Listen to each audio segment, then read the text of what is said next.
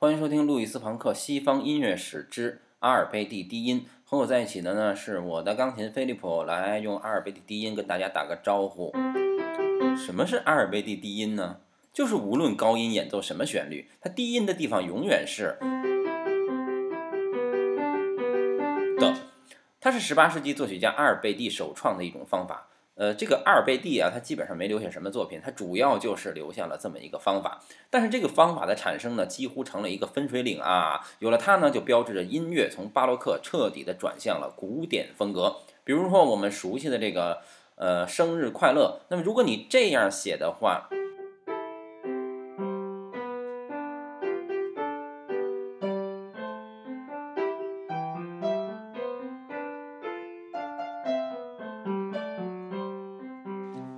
巴洛克，但如果你这样写呢，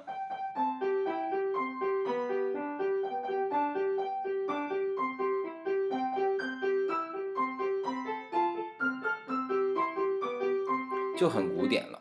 为什么会有这样的区别呢？因为巴洛克写作的时候，它的低音部分一定要形成一个旋律，而且这个旋律要是单独听的话，你恐怕都听不出跟高音有什么关系。那为什么要这样呢？因为巴洛克的时代有一个美学理念叫多样统一，那就是说世界是多样的，它什么都有，但是呢，它总会在某种规律下统一起来，让你感觉是和谐的。所以低音部分一定不是给高音伴奏的，呃，当然高音也不是给低音伴奏的，它们相互独立但又不可分离，它必须得结合在一起才能呈现出其中的意义。比如说我们大家都很熟悉的那个帕赫贝尔的卡农。它的低音部分就是，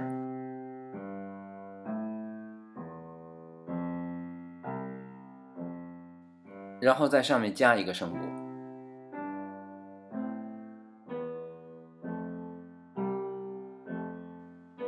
然后再加一个声部。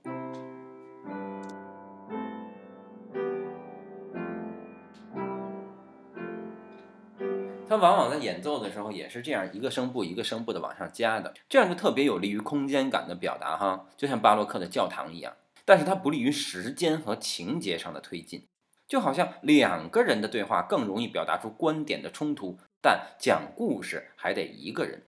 所以到了古典的时期，音乐要突出的就不再是多样统一，而是统一中的变化，且这个变化是连续性的、合逻辑的、有戏剧感。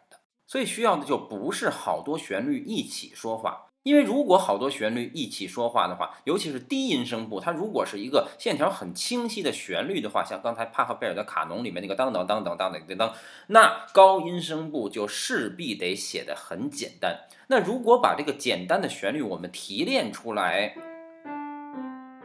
听着就会很单调。那怎么才能让这种简单的东西它不单调呢？so ga，你很聪明，改变时值，通过节奏。那怎么样才能让人感到时值和节奏改变了呢？就得通过一个均匀的像表一样的时间参照物。别忘了，十八世纪的欧洲是一个钟表业蓬勃发展的时代，人们对时间感的追求就是这样被构建起来的。所以那个时候的低音部分需要的就不再是一个独立的旋律，而是一个均匀的时间参照物。这样。阿尔贝蒂低音就诞生了。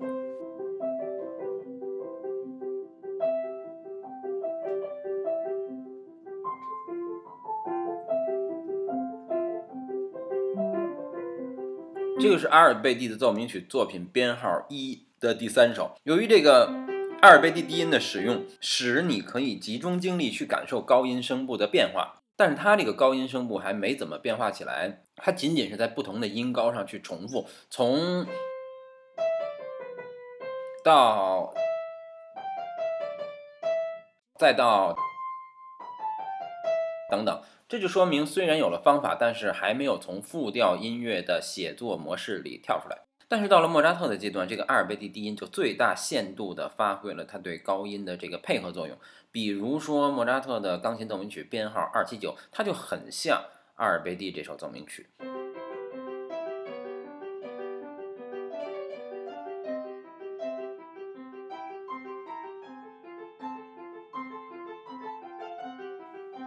但是它这个旋律它是往前推进的，它的每一句都是在导向下一句。比如说这个。它的最后一个音是，哎，没完，那么下一个音就从开始，呃，就跟文字接龙似的。但是前面这个音和后面这个音，它们在时间上隔了好远，那靠什么让人在感觉上是把它们连起来的呢？就靠着这个在下面持续运动和变换着色彩的阿尔贝蒂低音。那也就是说，阿尔贝蒂低音推动了旋律本身逻辑感的发展，所以它就成为了古典主义音乐写作的一种典范。但是我们都知道啊，这什么东西一旦成了典范的、古典的，那也就到了它招人烦的时候了。所以这个时候，人们就开始琢磨怎么去打破这种典范。比如说。贝多芬他就想啊，那我能不能把这个阿尔贝蒂低音放到高声部呢？像这样。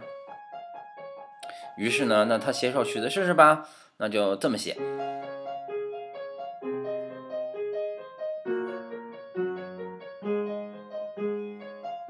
嗯，不够忧郁，那咱们换个小调的，这样。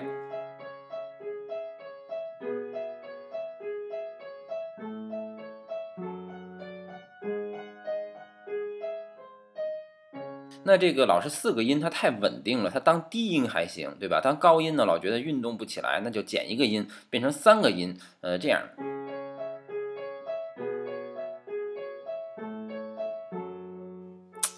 这样顺不下来，那就每个和弦多重复一遍。哎，这样就舒服了。那整个就变成了。